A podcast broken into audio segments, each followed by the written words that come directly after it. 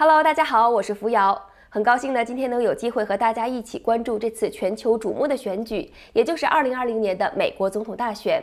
我们看到这一次呢，两位候选人川普和拜登都是开足了马力，在各州呢参加自己的竞选集会，而很多选民也非常支持，比如我们可以看到他们的这些车队啊，还有船队等等。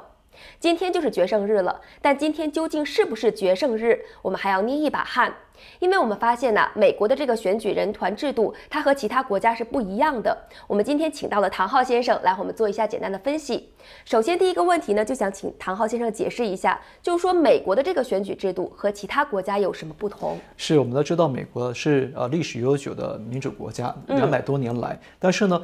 它的投票制度啊，跟其他国家是不太一样的。比方说，我们拿来跟呃台湾做对比好了。是。台湾呢是一人一票，直接选出呃总统，也就是选出你的最高政治领袖。嗯。但美国还不是。美国呢，它虽然也是总统制，可是啊，当初啊立国的时候，许多人就在讨论说，是应该全民直选呢，一人一票投给总统呢，还是说通过这国会议员来间接的选举总统呢？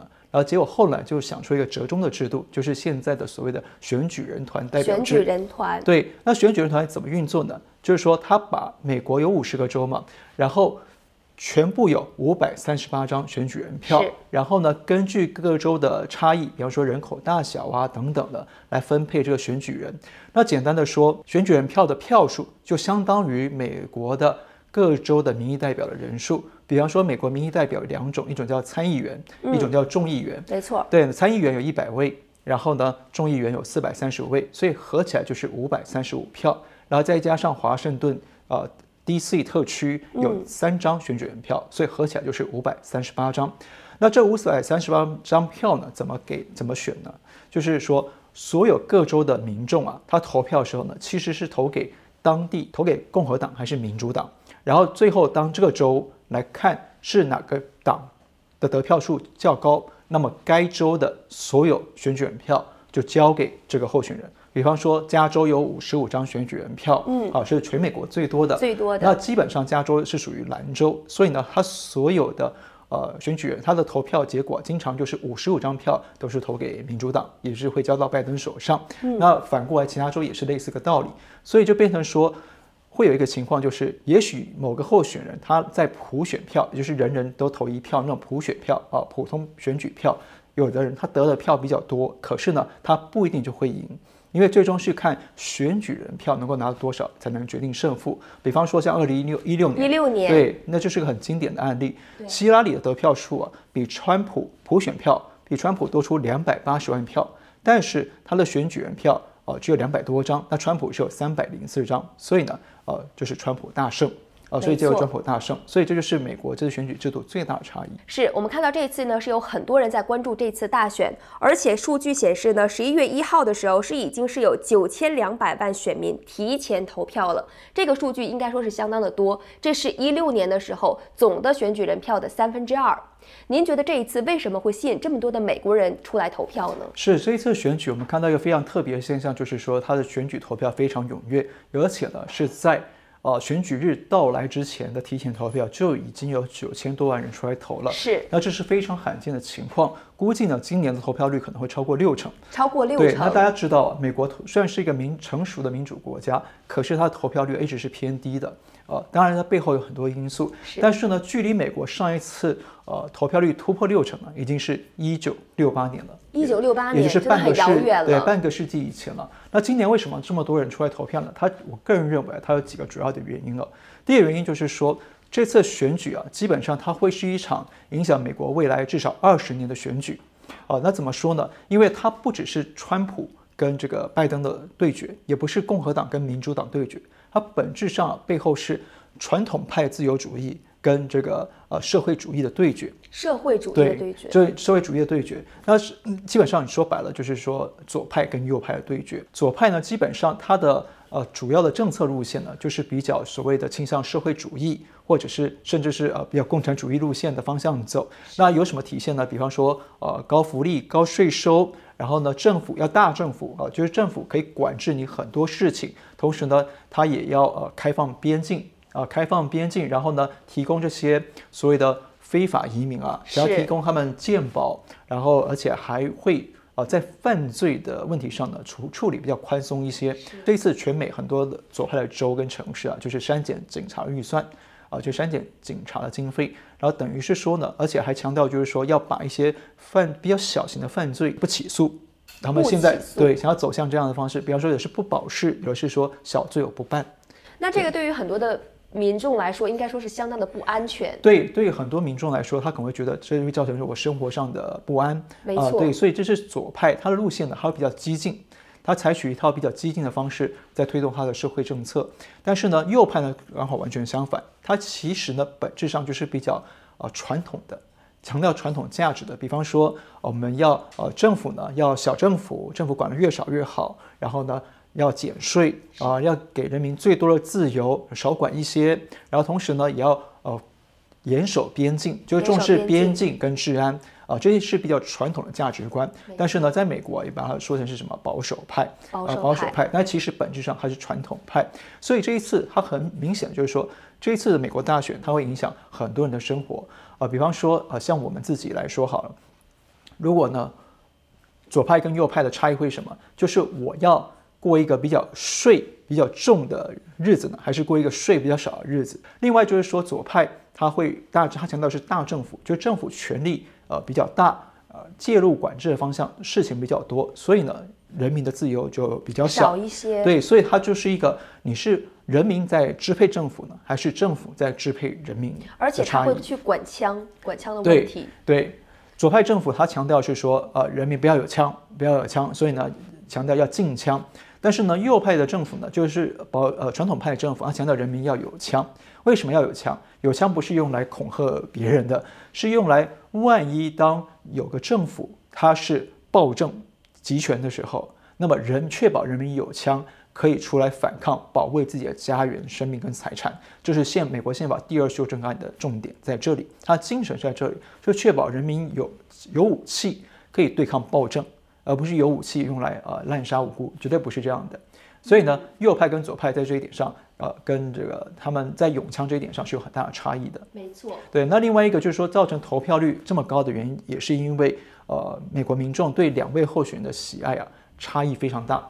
这次我看到很多投票所的这个门口都是大排长龙。是，刚开始有人问我说：“哎，我以为是有人在领福利，因为我们知道现在有很多 food bank 在纽约嘛，然后发现很多人去领福利，就是也也是排很长的队。但是发现这一次出来投票的人也是长长的队伍，是让人很惊讶。是是是，今年出来投票的人确实是非常多。那其实也跟呃美国这次两党啊他们的就是政治光谱极端化。极端化，造成说喜欢的特别喜欢，呃，然后讨厌的特别讨厌，所以呢，就要一定要出来投票。就是这种激情的情绪呢，也会促使更多人出来，呃，用选票来表达他们的诉求或心情。那最后一个原因就是说，拜登家族的丑闻呢，等于说是一个催化剂。十月惊奇。对，它促使了这个更多人出来投票，表达呃，可能对这个传统，对，就早期啊，华府这些政客的不满。对，所以啊，这次呃，美国投票率很可能会突破六成。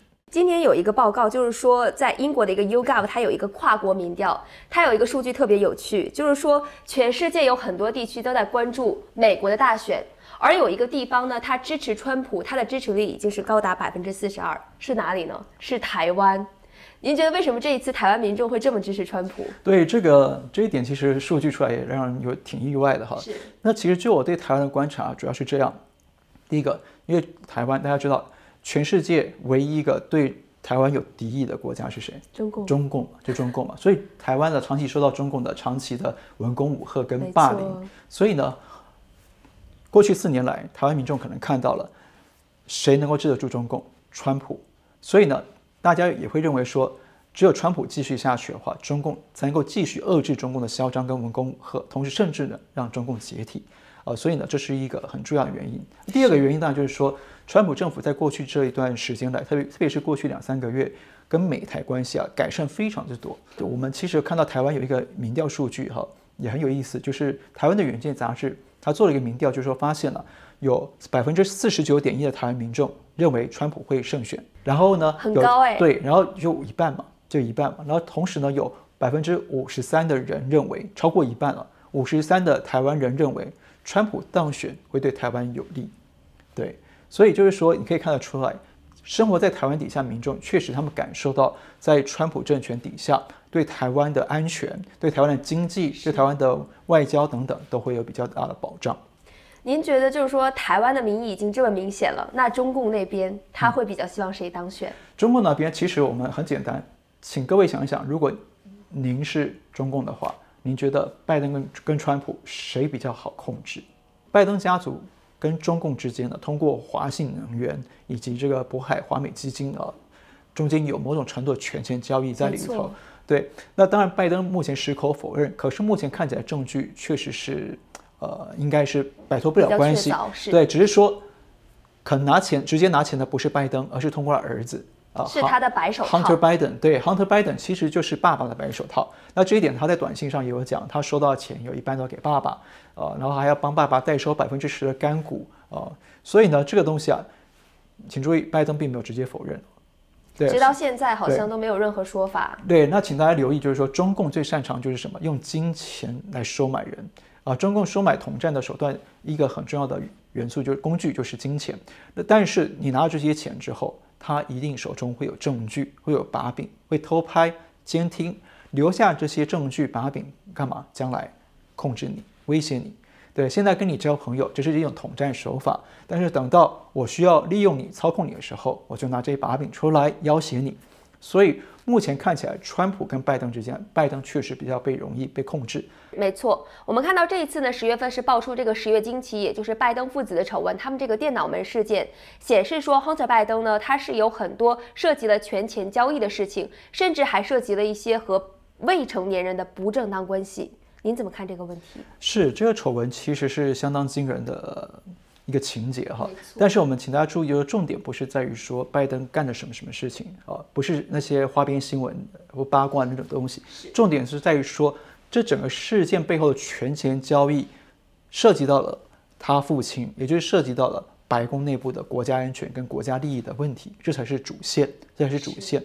那我们可以看，我个人是认为说，呃，这起案件至少曝光了几件重点啊。第一个就是说，中共对美国的渗透啊，已经。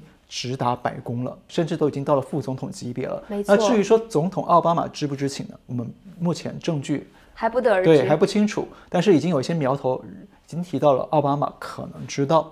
对，因为毕竟一个副总统，这个我们要进一步观察。对，毕竟一个副总统干了这么多这么多年这么多不好的事情，那一个总统不知道的话，那么要么就是情报部门失职，要么就是总统知情不办。知情不办，这个情节真的很严重。呃。对，所以这到底真相是怎么样？我们继续观察下去。那第二个就是说，第二个重点就是政治人物，特别是那些高官呢，他的道德操守问题啊，现在看起来非常重要。因为你没有道德操守的话，你可能会很容易就利益熏心，然后就被中共统战给收买了，对，就给就给入侵了哈。再第二个就是说，你没有道德操守，你会轻易的用你的权位啊权权力跟位置呢，去交换这些金钱呐、啊，或其他的利益，就是权钱交易，就变成贪官了哈。那第三个就是说，我们要留意，就是呃，特别留意政治人物说谎，政治人物，说谎，特别是左派倾向的政治人物，经常说谎言。呃，这个左派，我想最简单的例子就是共产党，跟共产党一模一样，共产党就是左派嘛。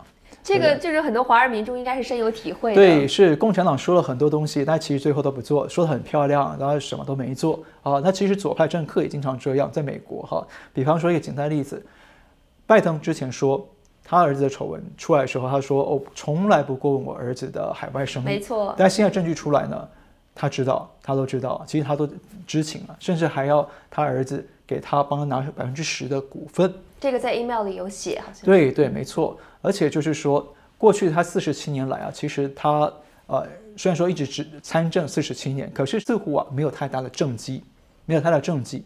第四个重点是，这起案件呢、啊，它曝光了一个很重要的东西，就是华府里头的利益共生集团。川普以前用一个字叫沼泽。呃，drain the swamp，他要带大家驶出沼泽，对，他要抽干华府的沼泽。那现在在这起案件呢，让沼泽啊整个曝光现形了。它背后有一个很完整的共生集团，包括了谁呢？第一个，华府的政治人物、政客，而且是不分党派的，共和党、民主党里面都有，都有。对，在第二个是商人，有一些商人在背后呃出钱啊，比方说大家可能听说的，都听说了哈，George Soros。索罗斯，索罗斯啊，这个大家听说了，所以我就点名他一下哈。然后再来就是媒体，要大家看到美国很多主流媒体，其实它是所谓的泛左派媒体。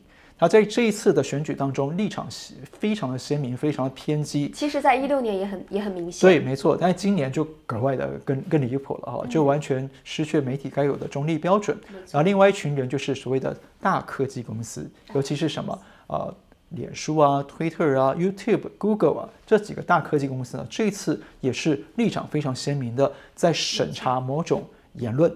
包括这一次《纽约邮报》爆出来，这个推特还一度就是说把他这个账号给锁住，这样子。没错，对，所以这个变成说啊，在美国宪法第一修正案保障的是人民的言论自由，但是现在变成是媒体政府没有去干预言论自由，是媒体在审查介入言论自由，这变成是一个非常畸形的现象。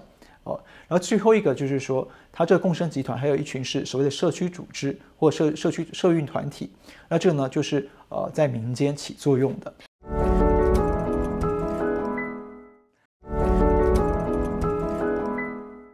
好的，就是说我们看到，就是亨特·拜登他的这个行为非常的不好，但是同为候选人的另一方，川普的子女显得很突出，就是说他们会有一些明星光环。就相比之下，为什么两个候选人的子女差距会这么大呢？呃，这是好问题啊。其实，拜登的事情啊，也让我们蛮惊讶的。我们在媒体界这么多年，嗯、其实真的没有看过一个政治人物的正二代，呃，是这么的荒唐啊。说白了是真的是这样。那其实呢，这反映的第一个重点就是说，政治人物他的家庭教育很重要。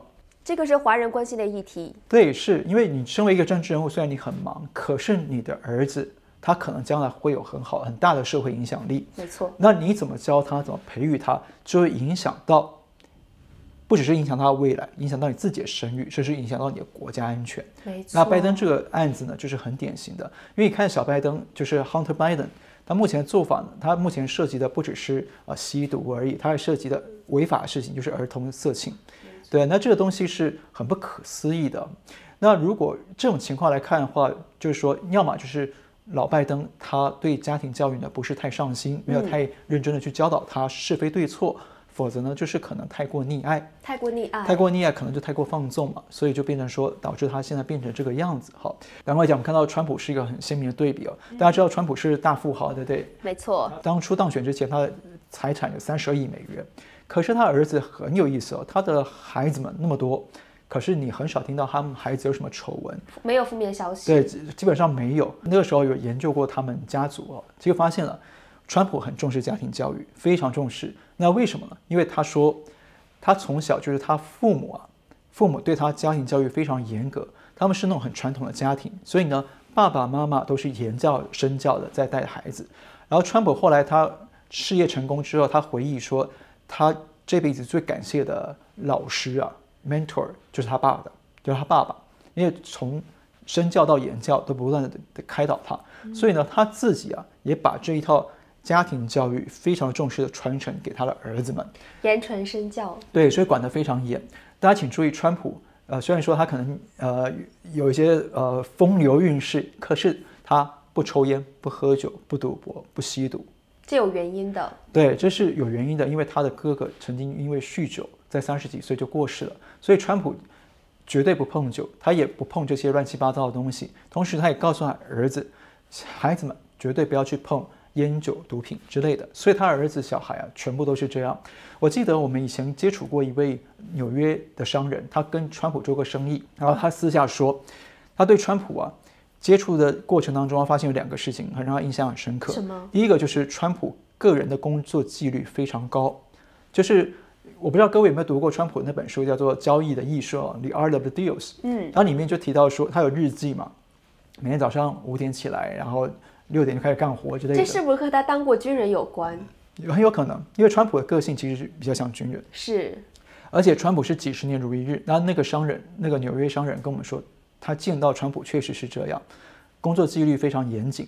同时呢，他觉得川普把小孩教得非常好，因为对他们富豪这些富豪来说，他小孩吸毒乱搞很常见，因为管不住嘛。是。可是川普的孩子们，他说接触过程当中都是就是斯文有礼，而且就是很有能力在干事情，都会为这个家族来设想。那所以他也觉得说自叹弗如。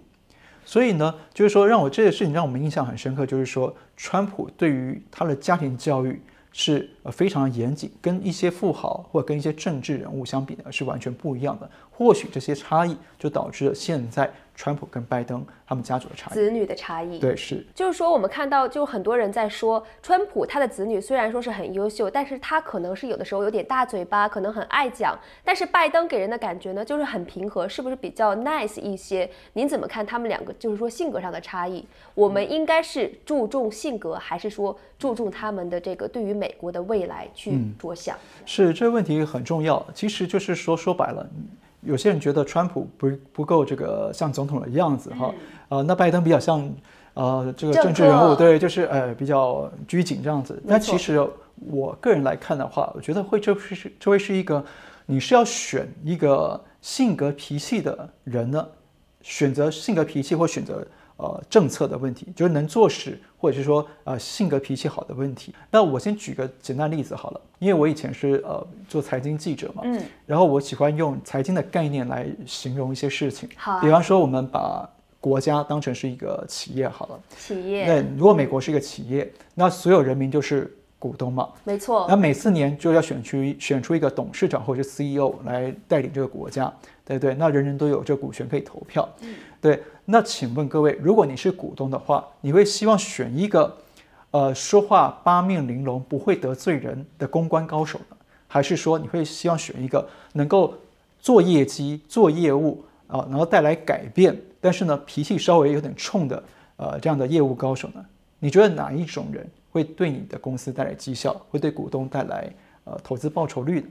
我个人对，这是我个人的比喻哈。嗯，那其实呢？我们知道财经界，我们至少我们看财经界有很多的传奇人物啊，他们都是呃非常的有领导力、有创新力，而且很有个人魅力。嗯，比方说像这个苹果的创始人呃 Steve Jobs，嗯，对，然后这亚马逊创始人 Jeff Bezos，是，还有这个微软创始人 Bill Gates，嗯，呃，那这些人呢，个个都是赫赫有名，大家听到都会肃然起敬。可是，请大家注意，他们在员工对待员工呢是暴君文明。每个都是暴君，非常严厉哦。对他们的员工啊，看到他们都躲到千里外去了啊，非常的害怕，因为他们脾气非常火爆。换句话说，这些呃非常知名的传奇人物，他们很多人是对产品负责。对消费者负责，可是他们对员工跟企业管理是非常的严酷。是没错，但是我们看到这一次的民调结果呢，却显示很多都是拜登会当选。但是很多人其实不相信民调，因为在一六年的时候也是同样的情况嘛。那您觉得就是说，除了这一次民调之外，还有没有什么有趣的一些调查？比如说像义乌指数等等？呃，有，确实是有这样的指数。我们首先看到，现在距离选举已经是几个小时的时间，没错，就结束了。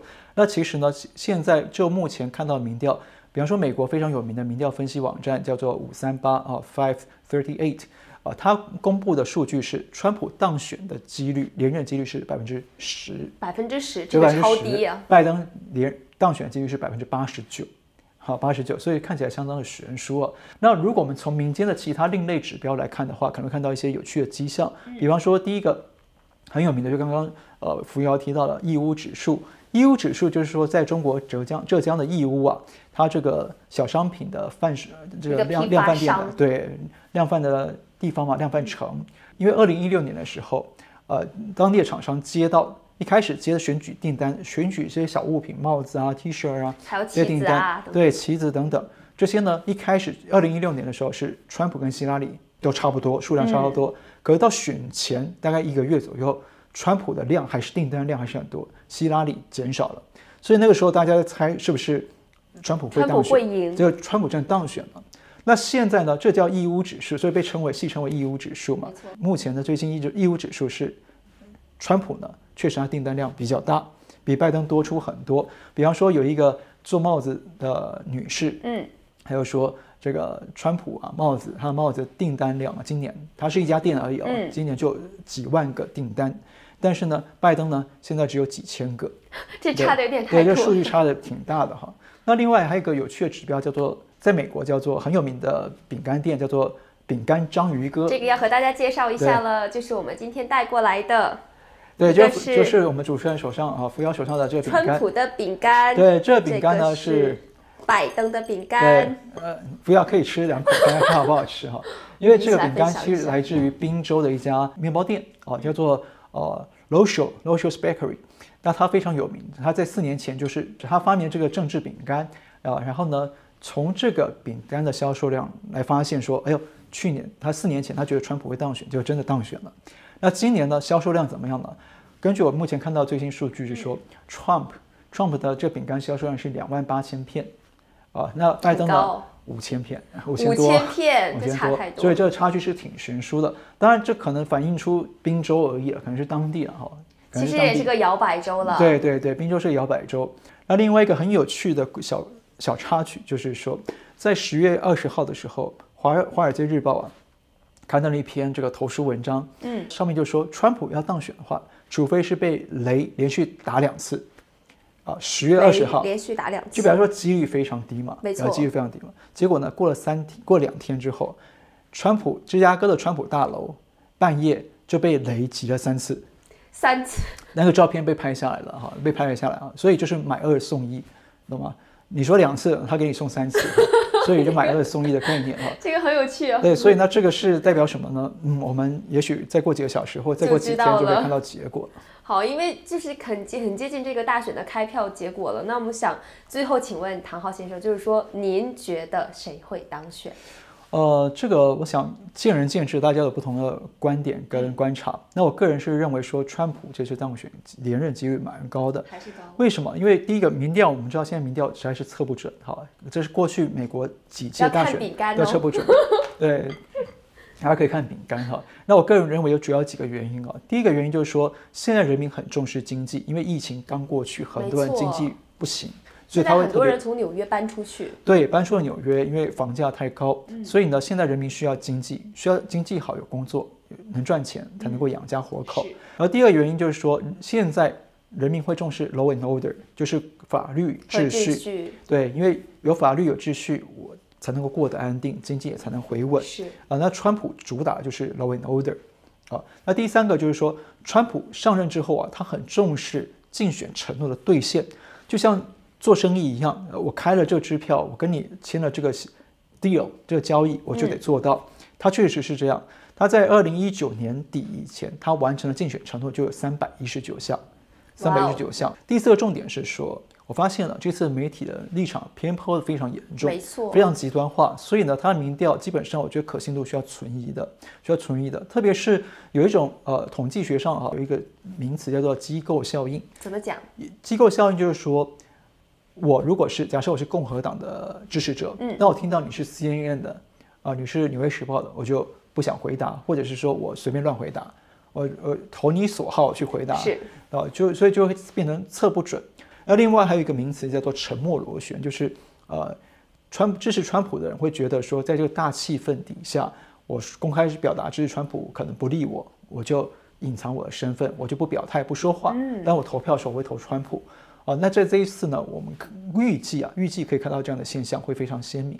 哦，那么另外对，那另外一个就是说第五个重点就是川普这次集会可以看到，民调是他落后很多，可他集会是满满坑满谷的都是人，对，都是人潮人海，对，就是都是客满的。他们管那个叫 Red Wave，就是红色波浪，对对，就红浪哈、哦。那其实这个名气啊，跟民调哪一个比较？可信的，对，我们接下来也许就可以看到名气跟民调差异。那另外就是说，当然就是跟这个中共渗透拜登阵营很有关系。这一次，因为美国人很重视国家安全跟国家利益，是。但这一次，拜登的这个家族的丑闻呢，曝光了说，原来拜登家族身为副总统，居然跟中共有这样的往来，所以可能会促使很多爱国的美国民众或中间偏左的，然后他可能就是觉得不行，我不能支持。可能会，呃，违背国家的人，嗯，所以他可能就会转过来支持川普。那同时，你会支持更多的次，促使更多川普支持者，我一定要站出来投票，是，冲高川普阵营的投票率。我觉得这有可能。是，好，现在呢，时间也不早了，马上就进入我们今天的这个大选开票的节目了。那我们今天呢，也非常感谢唐浩来我们这儿和我们大家一起分析，也非常感谢大家收看。我们接下来呢，就一起来关注究竟是花落谁家。